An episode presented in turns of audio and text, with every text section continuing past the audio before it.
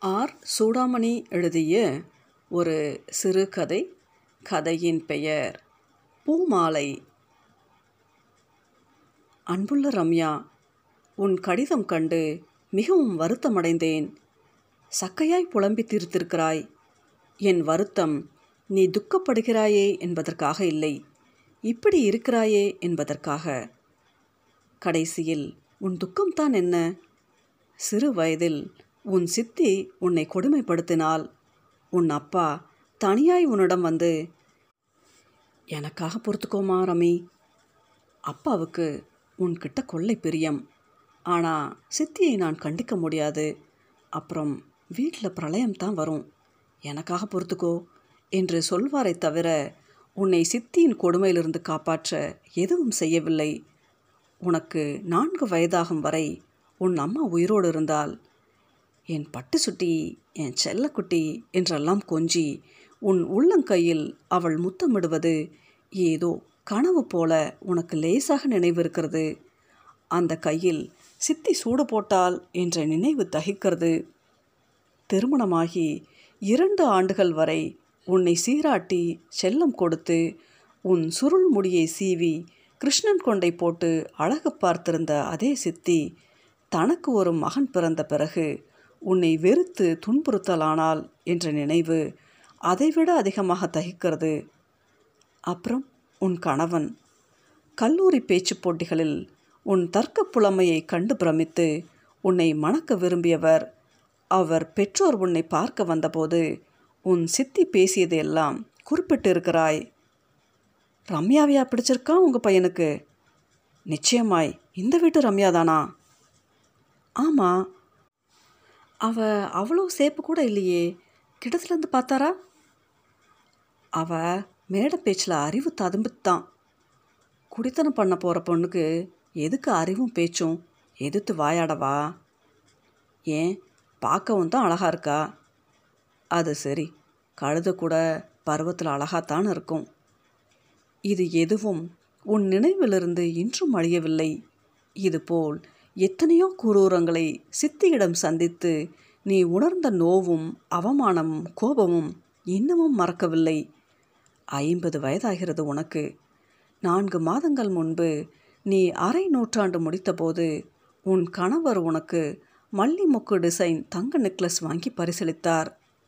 உனக்கும் நாட்டுக்கும் பிறந்த நாள் பொன்விழா என் ரம்யா தேவிக்கு அன்பான வாழ்த்துக்கள். அவர் முகத்தில் மலர்ச்சி.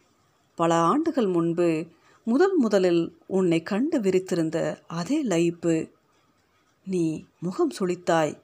எனக்கு எழுதியிருக்கிறாய். ஆமாம் தங்க நகை பரிசளித்தால் ஏமாந்து விடுவனாக்கம். பொன் விழா அது இது என்று அலங்காரமாய் பேசிவிட்டால் போதுமா? பேச்சில் இருக்கும் அன்பு மனசில் இருக்க வேணாமா? கண்தான் அழைகிறதே அவர் மனசில் என்ன இருக்கிறதோ என்னமோ உன் மனசில் ஊட்டி இன்னும் இருக்கிறது. அப்போது உனக்கு இருபத்தைந்து வயது. நளினி மூன்று வயது குழந்தை. உன் மடியில் நளினி சுற்றிலும் உதகமண்டலத்தின் குளிர்ச்சி. தொலைவில் வானத்துக்கு அவாவுறும் யூக்கலிப்டஸ் மரங்கள் பொட்டானிக்கல் கார்டனில் இருக்கிறாய். பூக்களஞ்சியத்தின் வர்ண கோலாகலம். டேலியா பிட்டூனியா கிளாடியோலஸ் சாமந்தி ரோஜா பெயர்களை அடுக்குவதால் இன்பம் கூடுமா என்ன? இன்பம் ஒரு பரிபூரணம். கூடுவதோ குறைவதோ அதற்கில்லை. மேடுகளின் உச்சிகளிலுள்ள மரங்களின் இலையை பின்னல் வெப்பத்தை வடிகட்டி தனித்து தரும் மிருதுவான சூரிய ஒளி சரிவுகளில் சறுக்கி விளையாடும் பட்டு குழந்தைகள். வண்ண வண்ண ஸ்வெட்டர்களுக்குள் ரோஜா கண்ணங்கள் குலுங்க பந்துகளாய் உருண்டு வரும் உற்சாக ஒளி குவியல்கள் அவர்களின் களீர் களீர் என்ற சிரிப்பு நீ அழகின் நடுவில் அமர்ந்திருந்தாய். பிக்னிக் கூடையை திறந்து ஃப்ளாஸ்கிலிருந்து சூடான மணமிக்க தேநீரை ஒரு கப்பில் வார்த்து உன்னிடம் புன்னையோடு நீட்டினார் உன் கணவர். களைப்பாக தெரிகிற ரமி ஸ்நாக்ஸ் அப்புறம் சாப்பிடலாம். முதல்ல டீயை குடி. நீ கையை நீட்டினாய். உன்னை நோக்கி இருந்த அவர் விழிகள் கனநேரம் அசைந்தன. எங்கே பார்க்கிறார்? நீயும் தலையை லேசாய் திருப்ப கண்ணை கட்டி நிறுத்தும் ஒரு வடிவம் பச்சை நிற சேலையில் அழகின் பூரண அருள் பெற்ற உருவம். கூந்தல் மல்லிகையை விட வெள்ளையாய் புன்னகை. உடனிருந்தவர்களிடம் ஏதோ சொல்லி சிரித்து கொண்டிருந்தால் இந்த தொலைவில் பேச்சு கேட்கவில்லை. ஆனால் இவள் பேசினால் அந்த பேச்சும் அழகாய்த்தான் இருக்க வேண்டும் என்று எண்ண வைக்கும் தோற்றம். உன் முகத்தின் மலர்ச்சி மறைந்து சுறுசுறுவென்று கோபம் ஏறியது. எனக்கு டீயும் வேணாம் ஒரு இளவும் வேணாம். குழந்தையை பொத்தென்று தரையில் இறக்கிவிட்டு எழுந்து நடந்தாய். உன் மனசில் ஊட்டி இன்னும் மறையவில்லை. அதனால்தான் இப்போது கூட உன் ஐம்பதாம் பிறந்த நாளுக்கு அவர் பரிசளிக்கும்போது பேச்சில் இருக்கிற அன்பு மனசில் இருக்க வேணாமா என்று கேட்க தோன்றுகிறது உனக்கு. எப்படி அழுது தள்ளியிருக்கிறாய்? இதையெல்லாம் நினைவு கூர்ந்து சுவரோடாயினும் சொல்லி அழு என்பதற்கிணங்க எழுதுகிறேன் என்று பழமொழியை வேறு துணைக்கு அழைத்திருக்கிறாய். நான் சுவரில்லை ரம்யா உன்னுள் இருக்கும் கண்ணாடி உன்னை நீ என்னில் பார்த்து கொள்ளலாம். இந்த அழுகையெல்லாம் ஒரு வீடிகைத்தான் உச்ச அழுகைக்கு வருவதற்கு சித்தியின் பிள்ளை உனக்கு கடிதம் எழுதியிருக்கிறான். ஒரு புது மனிதன் போல தன்னை அறிமுகம் செய்து கொண்ட பெண். அக்கா சென்ற காலத்தில் ஏதேதோ நடந்திருக்கலாம். அது ஒன்றையும் மனசில் வைத்து கொள்ளாதே. என்னை மன்னித்துவிடு. நான் உன் சகோதரன் என்ற உரிமையை என்னிடமிருந்து பறித்து விடாதே. அந்த உரிமையின் பேரில் உன் கருணையை எதிர்நோக்கும் தீனனாக இந்த வேண்டுகோளை உன் முன் வைக்கிறேன். அம்மாவுக்கு தீவிர இருதய நோய் சில ஆண்டுகளாக சிகிச்சை அளித்து வந்தும் பயனில்லை. வால் கோளாறு. இனி அறுவை சிகிச்சை செய்வதுதான் ஒரே நம்பிக்கை என்று டாக்டர்கள் ஒன்று போல் சொல்லிவிட்டார்கள். என் பொருளாதார நிலை மோசமென்று சொல்ல மாட்டேன். ஆனால் நான் பணக்காரனும் இல்லை. பட்டு போர்த்திய வைக்கோல் பொம்மையான மத்திய வர்க்க குடும்பஸ்தன் அறுதியிட்ட வருவாயில் செலவு போக சேமிப்பு அதிகமில்லை. நிச்சயமாக தொடரும் வைத்திய செலவுகளுக்கு ஈடு கொடுக்கும் செழுமை இல்லை. அதற்காக விதவை தாயை கைவிட முடியுமா? அங்கே இங்கே கடன் வாங்கி பெரும்பாலும் பணம் புரட்டி விட்டேன். ஆனால் சுமார் முப்பதாயிரம் ரூபாய் தேவைப்படுகிறது. தயவுசெய்து தந்து உதவுவாயா? தொழிலதிபரான உன் கணவரின் செல்வ செழிப்பு பற்றி கேள்விப்பட்டிருக்கிறேன். இந்த தொகை உனக்கு பெருசில்லை. கேட்கும் உரிமை எனக்கு இல்லை என்று நீ கருதலாம். ஆயினும் என் தாயின் உயிரை காப்பாற்ற ஒரு மனிதனாக உயிரை காப்பாற்ற இந்த நெருக்கடி சமயத்தில் இவ்வுதவியை நீ செய்வாயாக்கா? என்ன கொழுப்பு என்று நீ வெகுண்டாய். அக்காவாவது ஆட்டுக்குட்டியாவது. எத்தனையோ காலமாய் தொடர்பு விட்டு போன ஒருவன் இப்போது உதவி தேவைப்படுகிறது என்று உறவு கொண்டாடுகிறானா என்று பொங்கினாய். என் கணவரிடம் பணம் இருப்பது மாற்றாம் மாமியாருக்கு வைத்தியம் பார்க்கவா? என்று நினைத்து பொறுமினாய். உன்னை கொடுமை செய்த சித்தி சாக கிடக்கிறாள் என்ற எண்ணம் இனிக்கிறது. சாகட்டும் என்று வஞ்சம் தீர்க்கும் எண்ணம் இனிக்கிறது. பின்ன உனக்கென்ன பிரச்சனை? பணம் தர முடியாது என்று தம்பிக்கு எழுதி போட்டுவிட்டு உன் இனிப்பான எண்ணங்களை ரசித்து கொண்டிருக்க வேண்டியது தானே?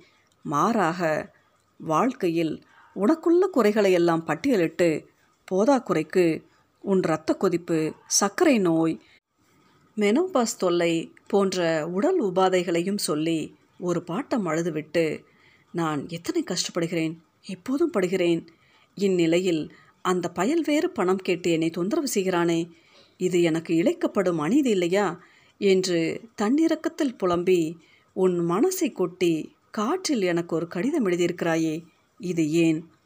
உன் எண்ணத்தை நான் ஆமோதிக்க வேண்டும் என்பதற்காகவா? என் ஆமோதிப்பு உனக்கு அத்தனை முக்கியமா? ஆனால் எனக்கு கும்பிட்டுகிறது ரம்யா. வருஷக்கணக்காய் வெறும் குப்பையாகவே மனசில் சேர்த்து வைத்திருக்கிறாயே. எப்படி இதனோடு வாழ்கிறாய்? இந்த மக்கிய நாற்றம் அருவறுப்பா இல்லையா? கசப்பும் வெறுப்புமாக எண்ணங்கள் வெறும் குப்பைகள். மனசில் எடுத்து வைத்துக்கொள்ள உனக்கு பூக்களே கிடைக்கவில்லையா ரம்யா? அதாவது நல்ல விஷயங்களோ இனிய நினைவுகளோ ஏதுமில்லையா? அம்மா முத்தமிட்ட உள்ளங்கையில் சித்தி சூடு போட்டால் என்று ஏழு வயதில் நடந்ததை ஐம்பது வயதிலும் அக்கறையாய் நினைவு வைத்துக்கொண்டு அழுதிருக்கிறாய். வரிசையை கொஞ்சம் மாற்றிப்பாரேன். சித்தி சூடு போட்ட உள்ளங்கையில் அம்மா முத்தமிட்டிருந்தால் இப்படி நினைத்து அந்த இனிமையில் ஆழ்ந்து போகலாமே. குப்பையை தள்ளு பூவை எடுத்துக்கொள். தனக்கு ஒரு மகன் பிறந்த பின் சித்தி உன்னை கொடுமைப்படுத்தலானால் என்பதை ஏன் நினைக்கிறாய்? தனக்கு ஒரு மகன் பிறக்கும் வரை உன்னிடம் பாசத்தை பொழிந்தால் என்பதை நினைத்து கொள்ளேன். இன்னொரு பூ. சித்தி உன்னை வெறுத்தாள் என்பதை விட்டுவிட்டு அப்பாவின் அன்பு உனக்கு எப்போதும் இருந்தது என்பதை மனதில் பதித்துக்கொள் குழந்தையான உன்னிடம் இரவில் வந்து உன்னை கையிலேந்தி கண்ணை துடைத்து உன் கண்ணில் நீர் வழிந்தால் என் நெஞ்சில் உதிரம் சொட்டுதடி என்று நெஞ்சுருகு பாடி கதை சொல்லி படுக்க வைத்து தட்டி தூங்க செய்வாரே. அந்த நினைவை உன்னுடன் பத்திரப்படுத்தி வைத்துக்கொள். ஆமாம். அப்பா சித்தியின் கொடுமையிலிருந்து உன்னை காப்பாற்றவில்லை என்பதை வெகு அக்கறாய் நினைவு வைத்துக்கொண்டு எழுதியிருக்கிறாயே. அப்பாவை பற்றிய இந்த நல்ல நினைவை ஏன் குறிப்பிடவில்லை? உன் சித்தியின் விஷப்பேச்சால் உன் கல்யாணம் ஒன்றும் நின்று போய்விடவில்லையே. பேச்சு போட்டியில் உன் அறிவை வியந்தவர் இன்று வரை உன்னிடம் அன்பு மாறாமல் தான் இருக்கிறார். அவர் கண் அழகிய பெண்ணின் பக்கமாய் அலைந்ததாம். பைத்தியமா உனக்கு? அழகை அதன் எந்த வெளிப்பாட்டிலும் ரசிப்பது என்பது மனித இயல்பு. ஊட்டியின் பசுமையான எழில் சூழலில் பச்சை ஆடையுடுத்தி நின்றவள் அந்த கணம் அவ்விடத்தின் உயிர் நாடியாக அதன் அழகுக்கெல்லாம் ஒரு முத்தாய்ப்பாக தோன்றியிருக்கலாம். ஏன் கூடாது? உன்னிடம் அவர் அன்பின் ஆந்திரிகம் என்றாவது மாறியதுண்டா? விகல்பமில்லாத அந்த பார்வையால் முகம் சுளித்த நீ அதற்கு பதில் அந்த இடத்தின் வண்ண மலர்களும் பட்டு குழந்தைகளும் தன்னென்ற காற்றும் மெத்தென்ற கதிரொலியுமான அழகிய சூழ்நிலையின் இனிமையை மனசில் தேக்கியிருக்கலாமே. உன் மடியில் குழந்தையோடு நீயே அழகின் மடியில் அமர்ந்திருந்த இன்பம் உன் மனசில் புகவில்லை. தேநீர் எடுத்து நீட்டிய அவர் அக்கறை அந்த இன்பத்தின் ஒரு பாகமாய் உனக்கு தோன்றவில்லை. அவர் கண் அலைந்தது என்று ஒரு கசப்பைத்தான் உள்வாங்கிக் கொண்டாய். வேறு நினைவுகளுக்கு எத்தனை சந்தர்ப்பங்கள் இருக்கின்றன? டைஃபாய்டு ஜுரத்தில் நீ படித்தபோது இரவு பகல் பாராது. அவர் உனக்கு பணிவிடை செய்ததும் நீ விரும்பி கேட்டிருந்த புத்தகத்தை கொட்டும் மழையில் ஊரெல்லாம் அலைந்து தேடி எங்கோ நகர்கோடியில் ஒரு சிறு சந்து கடையில் கண்டுபிடித்து வாங்கி வந்து உன் கையில் வைத்து உன் முகம் மலர்வதைக் கண்டு பூரித்து நின்றதும் இவை போன்ற எதுவும் உன் நினைவில் தங்கவில்லை. ஊட்டி கசப்பு ஒன்றைத்தான் இத்தனை ஆண்டுகளும் நெஞ்சில் காப்பாற்றி வைத்திருக்கிறாய். குப்பை சேர்ப்பதில்தான் உனக்கு எத்தனை ஆசை? உனக்கென்ன குறைச்சல் ரம்யா? வளமான வாழ்க்கை அன்பான கணவன் எம்எஸ்சி எம்சிஏ முடித்து வெளிநாட்டில் கணிப்பொறி உயர்நிலை கல்வி பயிலும் அறிவுமிக்க மகள். எத்தனை பூக்கள் உனக்கு? எனினும் நீ புலம்புகிறாய். இப்போது உன் முக்கிய புலம்பல் உன்னை கொடுமை செய்த சித்தியின் வைத்தியத்துக்காக அவள் பிள்ளை உன்னிடம் பண உதவி கேட்பது உனக்கு இழைக்கப்படும் அநீதி என்பது. அவள் உயிர் பிழைக்க நீ ஏன் உதவ வேண்டும்? அவள் செத்தால் உனக்கென்ன? சொல்லப்போனால் அது உனக்கு மகிழ்ச்சி அல்லவா தரும்? இருப்பினும் உடனடியாய் தம்பிக்கு ஒரு மறுப்பு கடிதம் எழுதி போடாமல் என் ஆமோதிப்புக்காக காத்திருந்து காலம் தாழ்த்துகிறாய். அப்படியானால் உன் முடிவை பற்றி உனக்கே மூளையில் எங்கோ ஒரு சிறு சந்தேகம் இருக்கிறதென்று அர்த்தமா?